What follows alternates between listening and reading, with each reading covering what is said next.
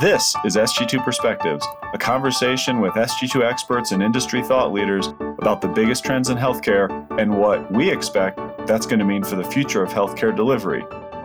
We're starting to really see the evidence of that in these strategy exchange discussions. I would characterize it more evolution than revolution. And I think that's probably important for folks in strategy to hear. Welcome to SG2 Perspectives. I'm your host, Trevor Durin.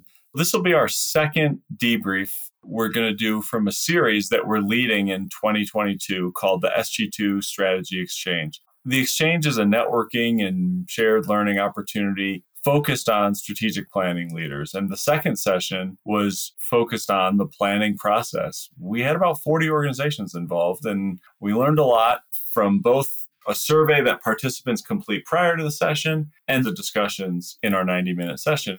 I asked my two colleagues who are co leading the exchange with me, Janelle Kwan and Jennifer O'Connor, to join me today to share what we heard and what we learned from the many participants. Janelle, I'll go to you first. Give us an overview of what we learned before the session even started. What were some of the key takeaways from the pre work survey we asked participants to complete?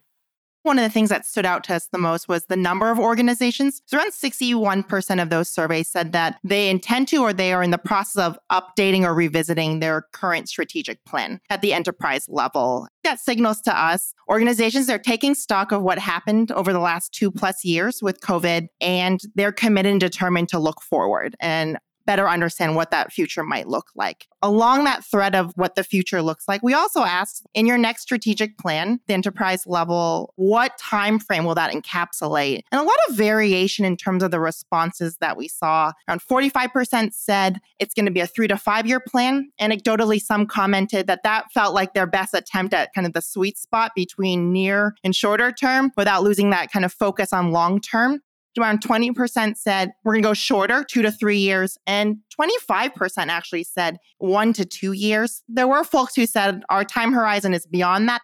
That plan will be five or more years. But they were really know, outside the norm. That degree of variation signals to us organizations are really trying to right size what fits for them and where they are and where they stand.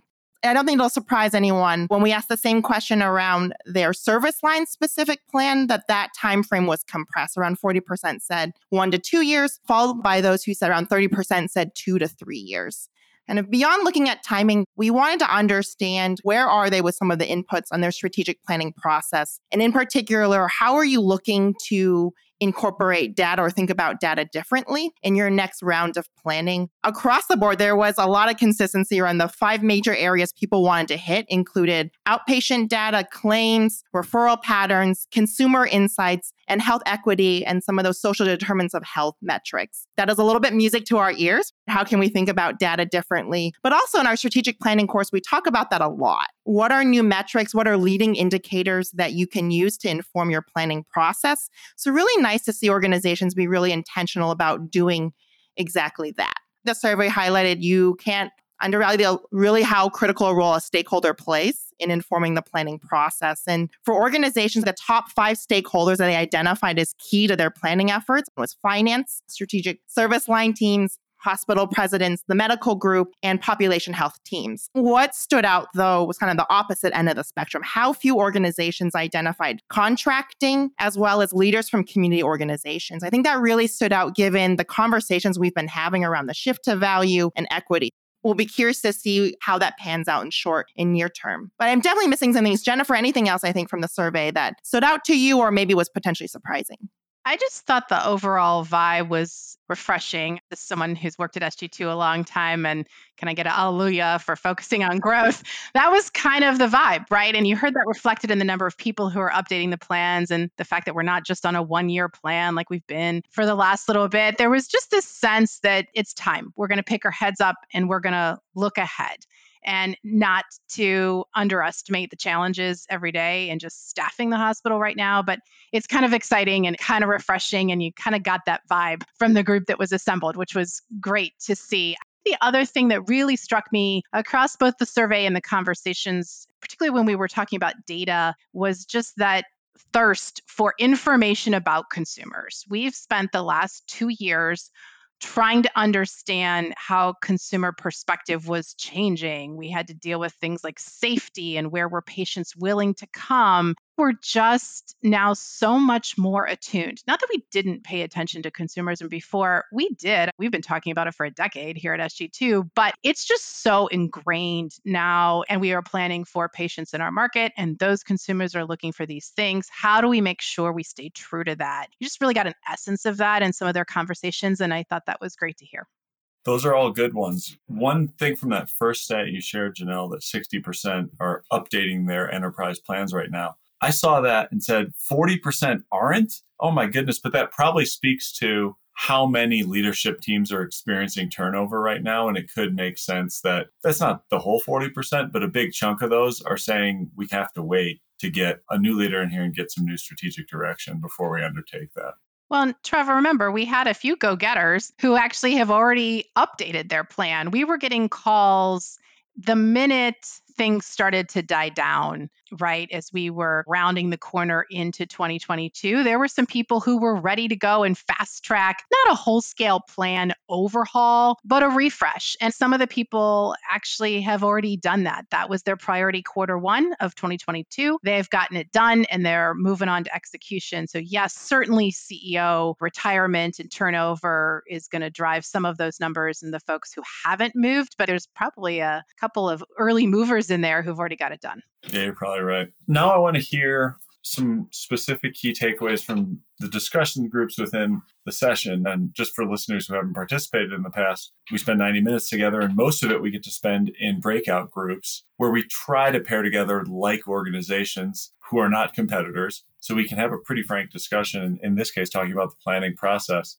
my group ended up being mostly health systems that had an AMC as their tertiary hub. And so it isn't so surprising. Most of those have grown through acquisition. One of the big themes for them was this next enterprise planning cycle, they're going to try to move from hospital level plans where there was kind of less system oversight, less system guidance on priorities, and less focus on being a system to now one large market level or system level plant, depending on their geographic reach. At least in my small group, no one had a great solution for how to make that pivot any easier, as we can all imagine. They're not doing that much together as a system yet. And so the idea of planning together and having those system priorities kind of trickle down, not only to hospitals, but to specific markets, clinics, teams in those markets was something they were really concerned about and that they knew was going to take a different level of kind of the soft skills effort and just time and energy than kind of their normal processes that had before, but they probably hadn't tweaked their process enough to keep up with that new expectation and demand. That was a big takeaway for me. Janelle, how about in your group? What were some of the themes they focused on? Yeah. So, a big theme that we happen to have a group of folks that were in the midst or preparing for some leadership transitions. And how do you navigate that, particularly as it relates to a CEO leaving or a new CEO coming on board? And the group talked a lot about that kind of in the short and long term lens. In the short term, to what extent do we need to revisit our plans and make adjustments and introduce some of those incremental changes? And then in a larger term, to what extent is this also those changes an opportunity to tackle some of those big structural changes or as ambitions we've wanted to introduce to the planning process, be it around timing, how we go about making decisions, or even prioritizing. So a nice mix of how do we deal with that in the new term and some of the turbulence for that potentially, and then broader picture, how can that be a way to introduce additional changes we've always wanted to. Jen, any other thoughts there? Yeah, I actually wanted to uh, piggyback on what Trevor was saying. And Trevor, it's interesting to me that your group was talking about that. If I think back to some of the on site sessions we were helping facilitate in 2019, right before the pandemic. Several of them were our academic medical center members who are part of an integrated delivery network. They have multiple community hospitals in their network. And the conversation of the day was we need to get a handle on how to act like the network we have now become through M&A and we use the term service distribution. Other folks have other terms they like to use there, but we had this kind of series of events across members where we were helping them facilitate. They had whole day sessions, they would bring folks together. There was some just meeting of the minds that needed to happen, people in new roles as a service line leader across the system versus at any one location. What are we all responsible for? That was really an active conversation, and we were pretty excited about that. We've talked about service distribution at our executive summit series in the summer, and then COVID hit, and all those conversations just stopped. Rightfully so. We had other things to worry about, but we kept waiting to hear that we've picked up the service distribution conversation. And I'm wondering if we heard the beginnings of that in your group.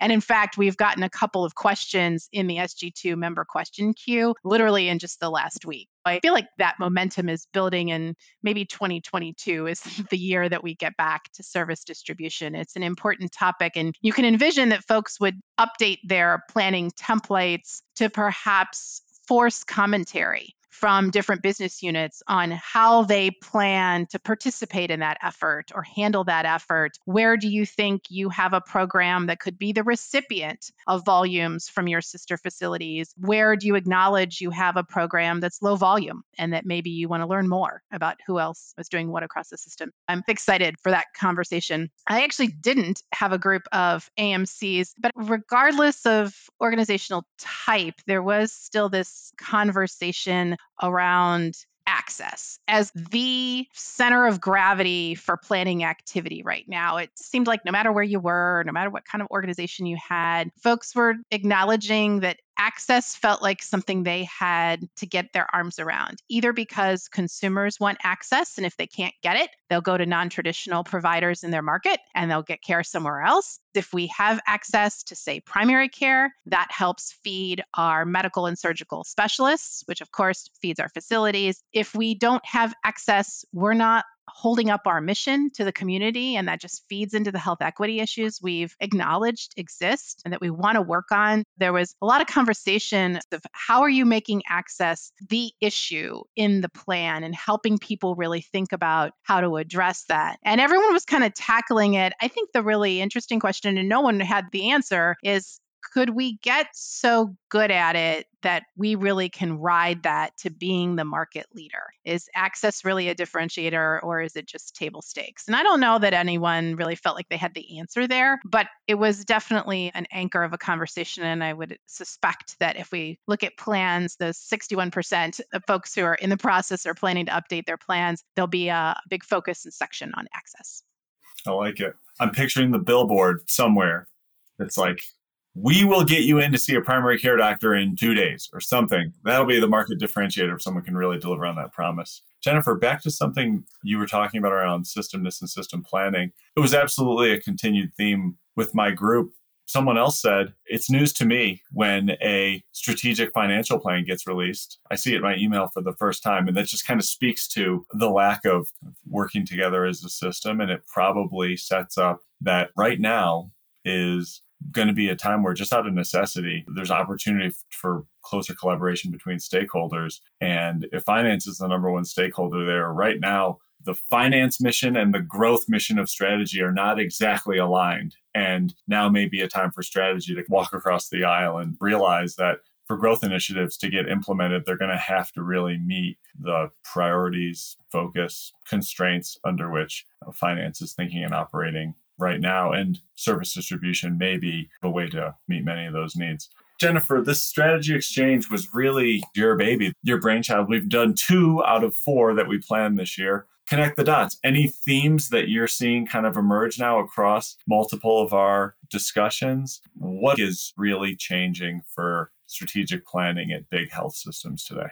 I think when we started the exchange at the beginning of this year, we suspected that COVID had prompted all sorts of changes across the health system, including in planning, not just operational changes. But we were curious if that hypothesis was true and exactly what has changed. And we're starting to really see the evidence of that in these strategy exchange discussions. I would characterize it more evolution than revolution. And I think that's probably important for folks in strategy to hear. It's not that we came through COVID and everything you did will suddenly be 180 degrees different. It is okay, our organizations changed, the world changed. We're going to change some things to better accommodate that. And we know from both the previous conversation and this one that timelines changed. We got very, very short term focused in the pandemic. And now we're starting to see that lengthen out a little bit as we look ahead. Some things didn't change very much. If you think back to the last session, the vast majority of organizations still have a chief strategy officer as their senior most strategy leader, and that person reports to the CEO. So, really appropriately positioned as a senior leader within the organization, helping shape the direction of that organization at the right hand of the CEO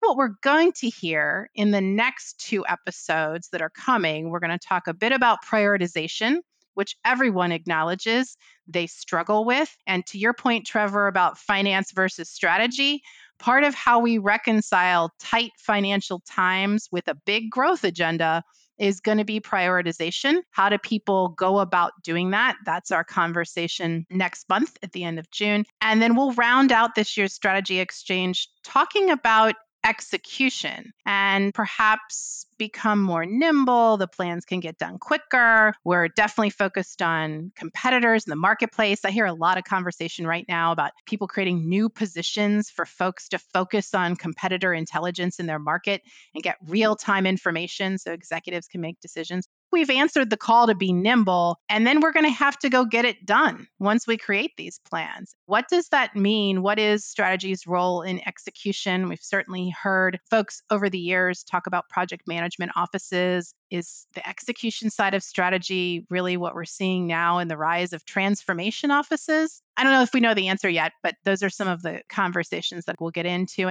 And all of that together, again, to me, is an evolution of the strategic planning process and the great work that our members are doing to keep up with changing times and continue to push their organizations on a forward looking, really positive path, which is great. Agreed. It is great. Janelle, anything you want to add? It's aligned with that feeling of evolution. A lot of the conversations, particularly, we talked a lot about access. It was heartening to hear organizations saying we need to, in some ways, also look outside of our industry. We recognize that other industries do it better, and those can be tools and learning to inform us. We need to understand bigger picture what's happening. So that gives me a lot of optimism and hope for this ability to continue to evolve in response to the times. Yeah, the thing that's popped to me, Janelle, we've worked together on the strategic planning course, which is usually managers, directors, and analysts. Then we have the exchange, which is mostly kind of VP level. And then Jennifer works with CSOs. The message coming from the CSO group is starting to reverberate in how the VP level is talking about their team and their process. Starting to, it's not keeping up. And then the managers, analysts, and directors still don't quite have the data tools to kind of keep up with the big vision of where strategy leaders want planning to go and the types of inputs they want in the planning process. But thank you both so much for joining. Excited to keep working on the exchange together and keep this venue going for SG2 members to connect with each other and make their planning team process, prioritization, and execution just that much better. Look forward to having you both on SG2 Perspectives again soon. Thanks so much for listening to SG2 Perspectives. As always, I really value your feedback, input, comments or ideas for episodes, and you can reach us at sg2perspectives at sg2.com. Additionally, I recommend that you check out some of the other Vizient podcasts, which cover a range of clinical and operational areas. Those can all be found at vizientinc.com backslash podcasts.